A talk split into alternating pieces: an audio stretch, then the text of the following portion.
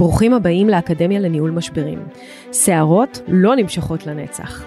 אני אימי בחורבוני, עורכת דין לענייני משפחה, מאמנת ומומחית לניהול משברים. וזה הפודקאסט שילמד אתכם איך להתמודד עם כל משברי החיים. נפגוש אנשים שעברו משברים מכל הסוגים.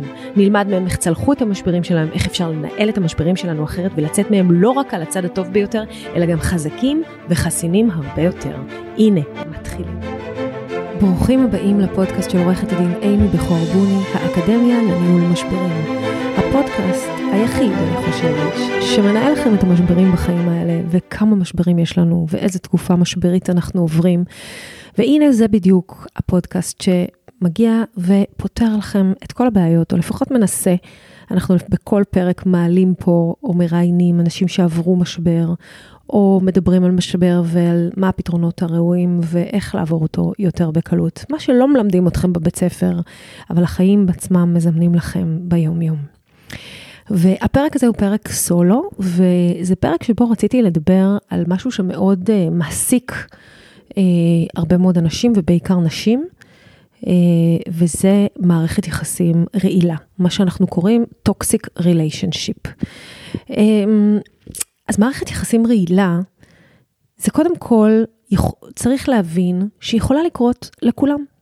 ללא קשר לרקע ממנו אתה מגיע, לגזע, לחינוך, לאישיות, זה באמת לא עניין דמוגרפי, לא עניין כלכלי, לא קשור לסטטוס חברתי וגם לא ליכולות אינטלקטואליות. וזה יכול לקרות בכל גיל ולכל אחד. ובעיקר, מה שהופך מערכת יחסים לרעילה, זה דינמיקה ספציפית בין שני אנשים. עכשיו, אם נקלט למערכת יחסים רעילה כזאת, זה לא מעיד עלייך, לא אומר עלייך כלום. זה לא אומר שאת טיפשה, שאת חלשה, שאת לא יכולה, שאין לך את זה, שאת לא מסוגלת למערכת יחסים אה, אמיתית וחזקה, טובה ונכונה ובריאה, אלא בעיקר שהחיבור שאת נמצאת פה בזוגיות שלך, הוא פשוט לא מתאים. ובאמת, הדבר הראשון שאני מציעה זה לבוא לפודקאסט הזה בהקשבה רגע, ולהבין שאין מקום לאשמה. אין מה להאשים את עצמך, כאילו, איך נפלתי למערכת יחסים הזאת, ומה זה אומר עליי? מה זה אומר עליי שאני נמצאת uh, עם בן אדם שמוריד אותי? האם זה אומר שזהו, זה הבן אדם שאני, אני צריכה תמיד שבן הזוג שלי יתעלל בי? האם זה אומר עליי משהו על בחירת בני הזוג שלי? אז אם באמת כל פעם את בוחרת אה, במישהו שמערכת היחסים שלך איתו רעילה, אז צריך לבחון איזה מאפיינים יש אה, אה, לאותו בן זוג, שבעצם הופכים אותך להיות ב, ב, באותה סיטואציה של מערכת יחסים רעילה. אבל, אבל אם לא, אז אין מקום לאשמה. ואין מקום אה, לאכול את עצמך ולייסורי מצפון, או לתפיסות אה, מזעזעות על עצמך, או לדבר על עצמך באופן הזה, אלא בעיקר צריך להבין שמדובר בתהליך שהוא יכול להיות מאוד מינורי. זאת אומרת, זה לא שאת מכירה מישהו ובום, הכל רעיל, אדום, זוהר, נורות אדומות. לפעמים זה ממש כמו הצפרדע בסיר. זה מתחיל מינורי. ובלי שתדעי או תשימי לב, פתאום את תמצאי את עצמך בתוך אה, אה, מערכת יחסים רעילה. מה הכוונה? קודם כל, כולם מכירים את הסיפור על הצפרדע בסיר, אני בכל זאת אספר אותו לטובת מי שלא. הצפרדע חיה לה בסיר אה, של מים קרים, מישהו מדליק את האש. היא אומרת לעצמה, מתחמם, דווקא נעים פה. בשלב הזה היא יכולה לקפוץ החוצה, אבל היא לא קופצת. במים לאט לאט מתחממים, והיא לא מרגישה שלאט לאט הם הופכים רותחים, וכשהם ממש רותחים היא כבר לא יכולה לקפוץ החוצה. והרבה פעמים מערכות יחסים הם קצת כמו הצפרדע בסיר, זה מתחיל סבבה, הכל סבבה ואנחנו אחלה וטוב לנו, ומתחיל בקטן, נהיה מין הקנטות, אחר כך זה נהיה מול ירידה מול אנשים אחרים, אחר כך זה נהיה כזה, יוממי, את יודעת שלא נראה לי שאת יכולה לעשות את זה, ולא נראה לי שאת יכולה לעשות את זה, ומין יחס מזלזל כזה ומקטין, ויש מין פסיביות כזאת בתוך הקשר, ובהתחלה זה אולי אפילו בצחוק, זה כל המינוריות הזאת, כל המים האלה שמתחמים לאט לאט, ועד שאת מוצאת את עצמך כבר נשלטת עם בן זוג אה, אקטיבי מאוד ובחוסר אה, איזון אה, במערכת, מזלזל, מקטין, אפילו אלימות, אלימות מילולית, ואז את כבר במערכת יחסים רעילה ממש. אז כבר הנורות האדומות על הקיר ועל ה... ועל ה אתם יודעים, ככה בזרקורים. אז אין מה להאשים את עצמך. מה עוד חשוב להבין על מערכת יחסים רעילה? זה שאנשים היום מערבבים נרקסיזם עם מערכת יחסים רעילה. זה נכון שכשאת בזוגיות עם נרקסיסט, המערכת יחסים שלך בהכרח כנראה היא תהיה רעילה. אבל זה לא הפוך. מה זאת אומרת? זה לא בהכרח אומר שאם את במערכת יחסים רעילה, את במערכת יחסים עם נרקסיסט. או שאת נרקסיסטית. זה לא אומר את זה. לא כל מערכת יחסים רעילה מחייבת שיהיה בתוכה נרקסיסט. מה לעשות? לפעמים גם שני אנשים נורמטיביים נפגשים, והתמהיל ביניהם, החיבור ביניהם, במקום שהוא יעשה מזה אה, אה, משהו טוב, הופך את זה לחמוץ ולרעיל. וזה באמת מערכת יחסים רעילה. הדינמיקה הספציפית בין בני זוג ספציפיים. יכול להיות שמישהו איתך, ומערכת היחסים שלך איתו תהיה רעילה, והוא עם אחרת, היא לא תהיה רעילה. לא כי הוא נרקסיסט או כי הוא לא בסדר, כי פשוט הקלאש ביניכם לא עובד. כמו שאת צריך התאמה במיטה וצריך התאמה ב, ביחסים וצריך התאמה בהורות, כן? אנחנו, אנחנו יודעים שמה שהופך הורה להורה הכי טוב זה העובדה שהוא מתאים לילד שלו. אז גם פה צריך להיות, צריכה להיות התאמה, וכשאין התאמה והיא מייצרת ריאקציות שליליות כל כך, מערכת יחסים הופכת להיות טוקסיק. במערכת יחסים רעילה יש כמה מאפיינים מאוד מאוד ברורים. אחד זה פערים ניכרים ביחסי כוחות. יש אחד שהוא מאוד מאוד מאוד שתלטן ודומיננטי ואקטיבי, ואחד שהוא מאוד מאוד פסיבי ונשלט. וברוב המקרים, אה, גם אם הקשר מתחיל ביחסים נורמטיביים והשינוי הוא מתפתח לאורך השנים. אה, ומערך הכוחות משתנה, וכשמערך הכוחות משתנה והולך ומתדרדר, אז חיי הקשר הופכים להיות אה, יותר קצרים. לפעמים הדומיננטיות הזאת הופכת להיות גם אה, עלבונות ויחס מזלזל ומקטין, אה, והצד השני תופס את, ה, את, ה, את היחס הזה לפעמים כעוצמה. זה נורא מבלבל לחיות עם מישהו במערכת יחסים רעילה. לפעמים אתה אומר, טוב, הוא, הוא, הוא מאוד עוצמתי, הוא, הוא באמת בן אדם כריזמטי, הוא משפיע על כל כך הרבה אנשים, אז לא, את לא שמה לב שזה כבר לא הכריזמה ולא העוצמה, אלא הזנחה אמיתית של הקשר ביניכם. ו... וממשיכה להגן עליו בהיבט הזה, וזה כבר לא לשים לב שאת נמצאת במערכת יחסים אה, רעילה. אבל אין ספק ששתלטנות, שתלטנות במערכת יחסים, חוסר האיזון, שאחד רוצה לשלוט במרחב של השני, היא בעצם אולי הסממן המרכזי של מערכת יחסים רעילה. ושתלטנות כזאת מתחברת להמון המון המון סממנים אחרים של חוסר כבוד, של אלימות מילולית, כן? כשרבים, ורבים בקללות, אגב, זה יכול להיות משני הצדדים, כשרבים בקללות ושני הצדדים, השיח שלהם, השפה שבה הם בוחרים לנהל את התקשורת ביניהם, היא קללות, אז אה, אי אפשר להגיד שזה לא מערכת יחסים רעילה. היה אצלי אה, לא מזמן גבר אה, שנשוי המון המון המון שנים, ואז הוא התגרש. אוקיי? הם היו נשואים איזה 20 שנה והתגרשו. והם חזרו, והם חיו ביחד קרוב ל-30 שנה כבר. והוא אומר לי, אני רוצה להתגרש, אני לא יכול יותר. היא רבה איתי על הכל, הכל. היא אובססיבית, היא קנאית, אני לא יכול לעבוד, היא מתקשרת אליי בעבודה, היא מפריעה לי בעבודה, היא כל היום מתקשרת אליי.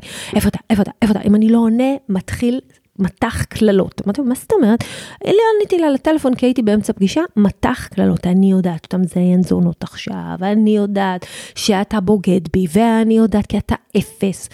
ואני הייתי מזועזעת, אמרתי לו, אני חייבת לראות את זה, והוא נתן לי לראות את הוואטסאפ, ובאמת ראיתי את הוואטסאפ ושמעתי את הקלטות הקוליות שהיא משאירה לו, שזה היה פשוט חורד החורדים, באמת, לא יאומן. אמרתי לו, אבל איך אתה חי ככה 30 שנה? זה לא יאומן. ואז אמרתי לו, רגע, רגע, אני רוצה לשמוע איך אתה עונה לה. והוא כזה קצת התבייש, אבל הוא נתן לי את הטלפון כי לא הייתה לו ברירה, ואני לחצתי פליי, ואז שמעתי את התשובות. אני בן זונה, את זונה, את יא חראית, הכל באשמתך, מי את בכלל, יא אפס. עכשיו, הסתכלתי עליו, אמרתי לו, תקשיב, it takes two to tango. לא יכול להיות שהיא אה, מתקשרת אליך וצורחת אליך ואתה צורח עליה בדיוק את אותם דברים, ואתם נמצאים וכל היום מרעילים ברעל אמיתי של מילים את המערכת הזאת, ואתה לא מבין שיש לך אחריות פה.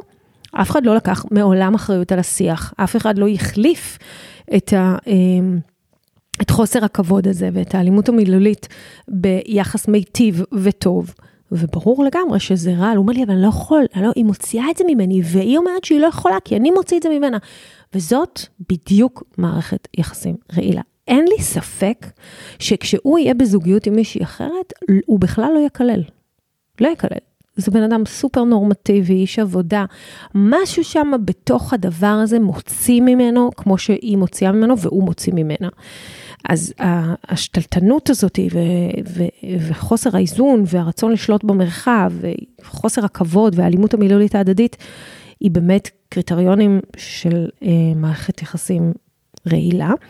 אני חייבת להגיד שגם חוסר ביטחון קיצוני של אחד הצדדים, ש- שנמצא בקנאה קיצונית בגלל אותו ערך עצמי נמוך שלו, גם יכול להיות בהחלט פרמטר. זאת אומרת, אישה שבעלה או בן הזוג שלה אה, כל הזמן חושב שהנה היא רוצה לבגוד בו, הנה היא הולכת לעזוב אותו, ואז הוא מקטין אותה ופוגע בה כדי שהיא לא תעשה את זה. אמ, ואני מכירה הרבה מאוד זוגות כאלה, אגב, גם הפוך. שנשים אה, מנסות להיות אה, נשלטות על ידי בני הזוג, לאן את הולכת, מה את הולכת, הולכת עם חברה, למה את הולכת איתה, היא גרושה, למה את הולכת עם גרושות, מה היא ממלאה לך את הראש, מה היא אומרת לך, את מי פגשתם, עם מי דיברת, והקנאה הקיצונית הזאת שהופכת להיות עול, מפריעה לך לנשום, ובשלב מסוים היא נבואה שמגשימה את עצמה, כי את כבר רוצה להיפרד ממנו על זה, זה כבר לא קשור לבגידה, זה קשור לזה שהוא בלתי נסבל, וזה נובע אך ורק מהחוסר ביטחון שלו, וזה גם הפוך, גברים שכבר באמת לא יכולים לשאת את חוסר הביטחון הקיצוני של נשים שלהם, של איפה אתה ולמה אתה ועם מי נסעת ואיפה היית ולמה אתה יושב איתה ומותר לך, אתה מדבר איתה, אתה לא מדבר איתה ואיפה הייתה פגישה ויפה או לא יפה. הדברים האלה, רבותיי, אלו הם הרעלנים הקטנים שנדחפים עמוק לתוך זוגיות ומרעילים אותה יום-יום, שעה-שעה. כשהשיח לא מכבד, כשאין אמון וכשיש ערך עצמי נמוך שמוביל לקנאה קיצונית ולשתלטנות, הדרך לזוגיות רעילה היא אה, מאוד קצרה, אנחנו כבר שם.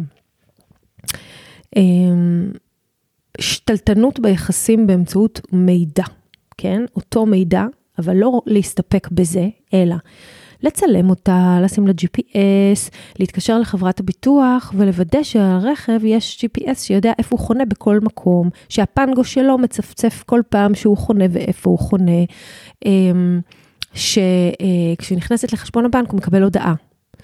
אלה דברים שאני קוראת להם שתלטנות באמצעות מידע אה, אלקטרוני, אה, שהם חלק מלא אה, לתת מרחב אישי בקשר. וזה דברים שבהחלט אפשר לטפל בהם. אף אחד לא באמת צריך להיות מחובר לאותו פסוורד, אה, וכולם ידעו הכל על כולם. אנשים זכאים לפרטיות שלהם גם בתוך מערכת יחסים, ובאמת אני צריכה לעשות לכם פודקאסט, ובעתיד אני אעשה לכם, על אה, דיפרנציאציה בזוגיות, שזה בעצם התרופה לכל מערכת יחסים רעילה ולכל מערכת יחסים בכלל, אם רוצים שהיא תחזיק מעמד. אבל זה בדיוק ההפך מזה. בדיפרנציאציה לכל אחד יש את החיים שלו ובוחרים להיות ביחד, קמים בבוקר מתוך בחירה, לא מתוך שתלטנות, חקרנות אה, ומעקבים. אה, ואחת השאלות, בעצם, בעצם בואו בוא נעבור לאיזושהי רשימת שאלות ארוכה שאדם צריך לשאול את עצמו, ואם התשובה היא אה, כן, אז uh, הוא מצוי במערכת יחסים רעילה. אז נתחיל מביקורתיות מתמדת. האם את חיה תחת ביקורתיות מתמדת? למה עשית ככה? למה הלכת לשם? למה לא הכנת? למה לא הבנת? למה לא הבאת? למה את חושבת שיצליח לך? למה את רוצה להקים עסק?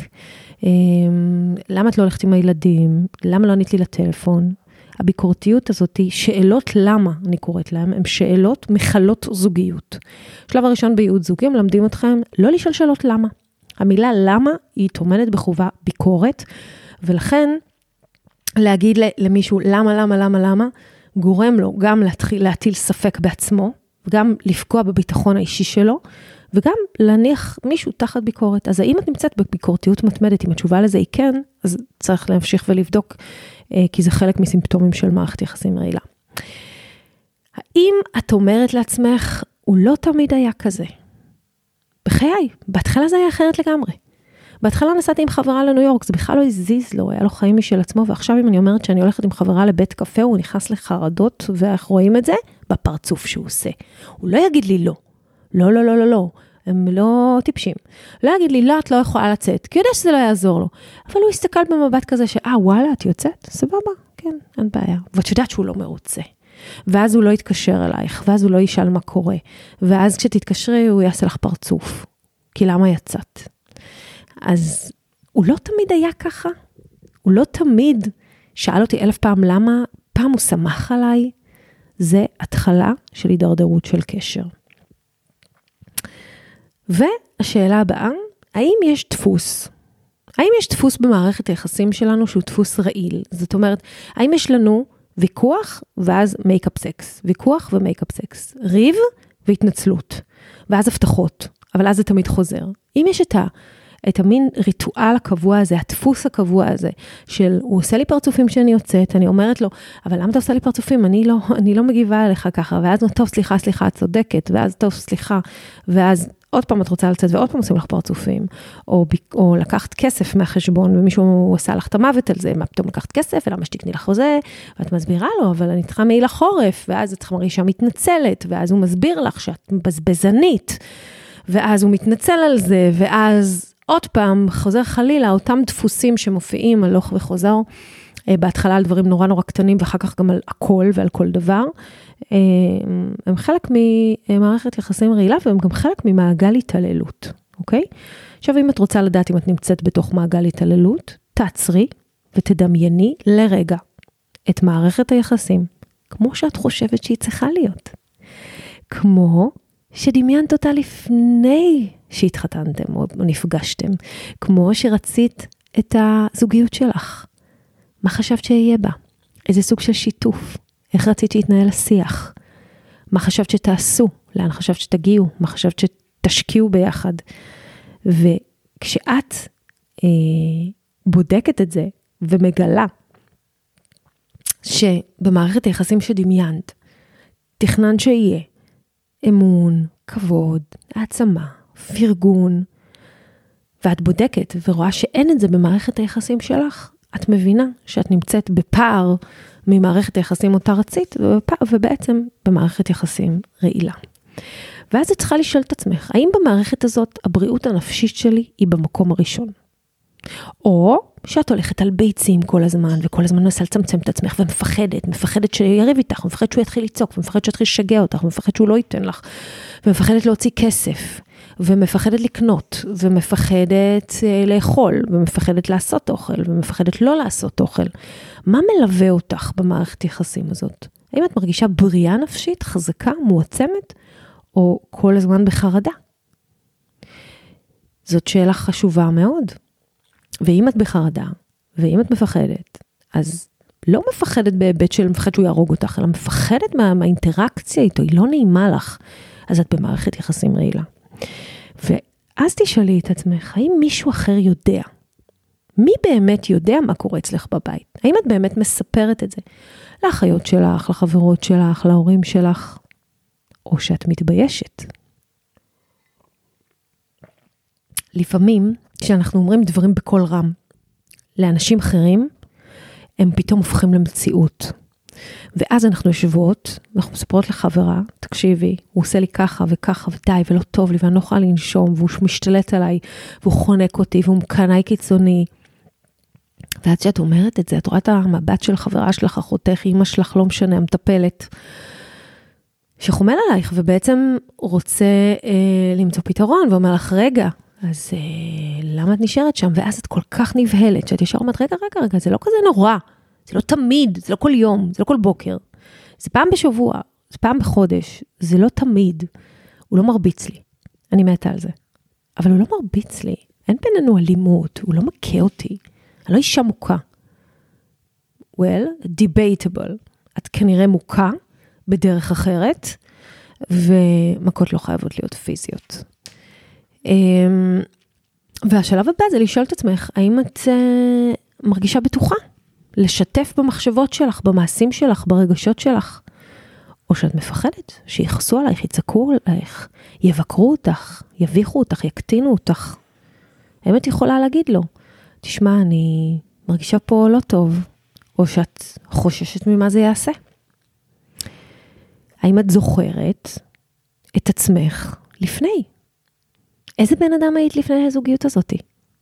האם היית בן אדם שמח ועכשיו את פחות? האם היית מצחיקה ועכשיו את לא מצחיקה? האם היית בן אדם שאוהב לרקוד ועכשיו את רק רוצה להיכנס למיטה? מי היית לפני? מי היית לפני? תיזכרי מי היית לפני. זו תשובה מאוד מאוד חשובה. אם את אותו בן אדם לא, והמערכת היחסים הזאת לא שינתה בך כלום, אז וואלה, הכל סבבה. אבל אם את לא כזאת, ואם מערכת היחסים הקודמת שלך לא הייתה כזאת, והיה לך טוב, אז משהו פה לא עובד. צריכה לשאול את עצמך אם הוא מכבד את הבקשות שלך. אם את אומרת לא, את מותר לך להגיד לא? את מרגישה בסדר להגיד לא? או שאת אומרת לא משנה, לא משנה, יאללה, העיקר. נגיד, את לא רוצה לשכב איתו. זה בסדר גמור, מותר לך. ואז מה? הוא סבבה עם זה? הוא מכיל? או שאסור לך להגיד לא? מה זה אסור? הוא לא יכעס או יאנוס אותך, אבל מספיק שהוא יעשה לך מלא מלא רגשות אשם. לא, את לא רוצה אותי, הבנתי, טוב, אולי יש לך מישהו אחר, אולי יש לך מישהו אחר בראש, אז על מה חשבת? יש מישהו שאת גורם לך לא לרצות להיות איתי, אז את אומרת לעצמך, טוב, טוב, טוב, טוב, רק לא לסבול את החרא הזה, בוא אני אשכב איתך. זאת מערכת יחסים רעילה.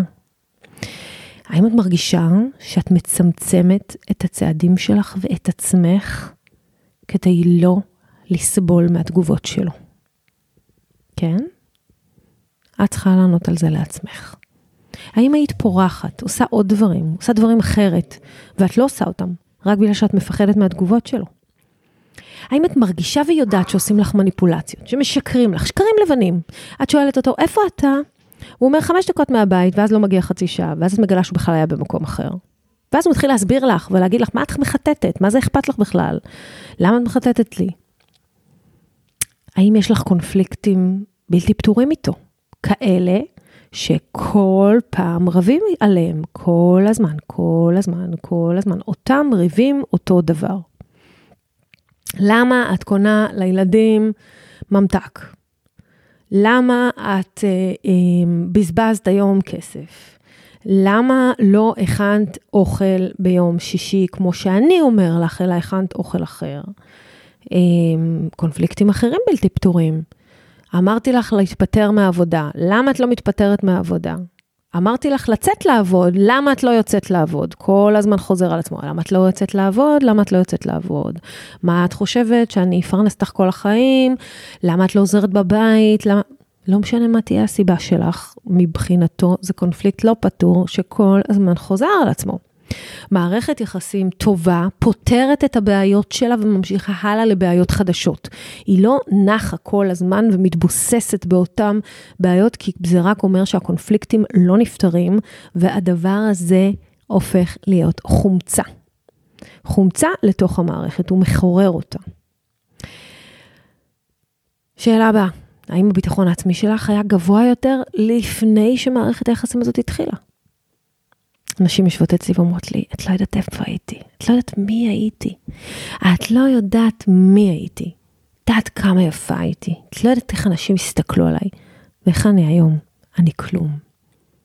אני מרגישה את זה, כי זה אומר שאת במערכת יחסים רעילה. זה אומר שלא מעצימים אותך, לא מפרגנים לך. וזה אומר שאת לא נמצאת במקום שאת יכולה להתפתח ולהרגיש את המקסימום שלך. האם כשאת מספרת על מערכת היחסים שלך, את מרגישה שאת מגנה על ההתנהגות שלו? לא, לא, זה לא, לא, את לא מבינה.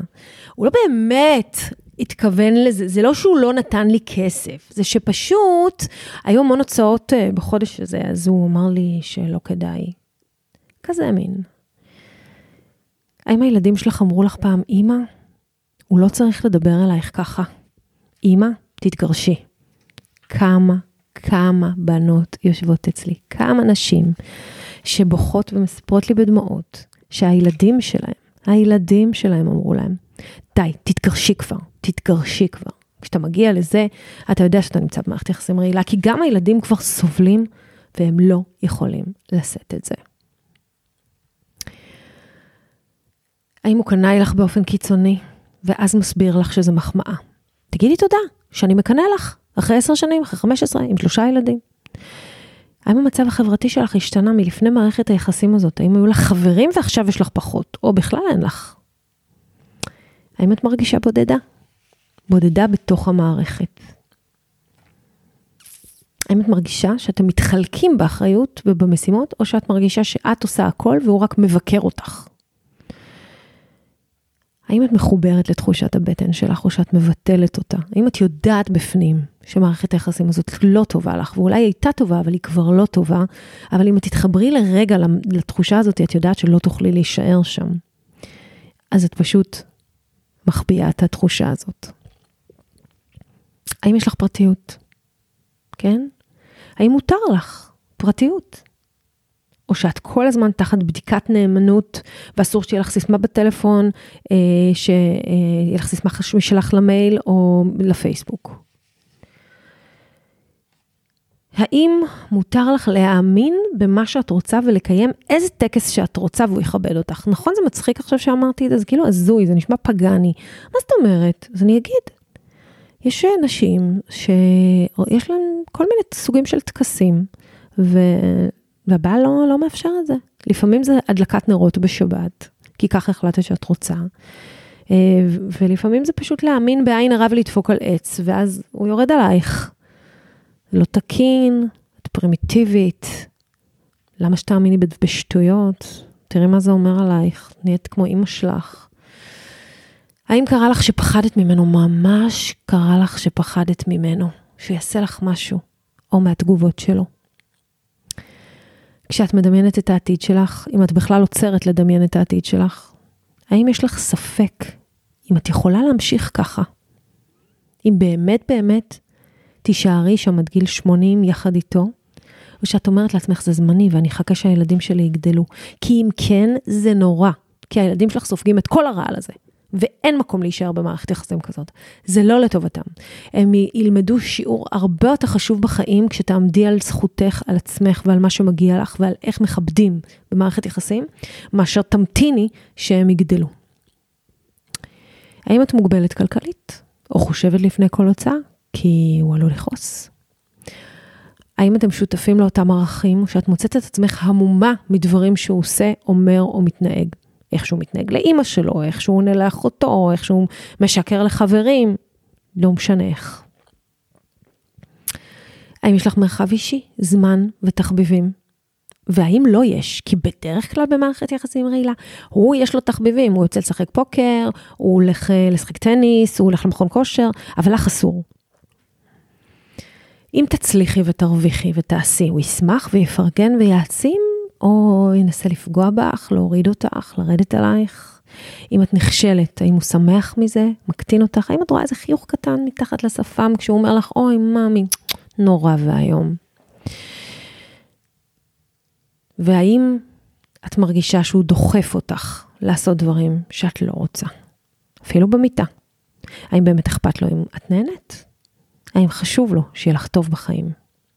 במערכת יחסים רעילה אין איזון בקשר, אין איזון.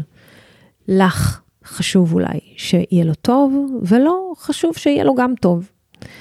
ו, אה, ויש הרבה הרבה מניפולציות.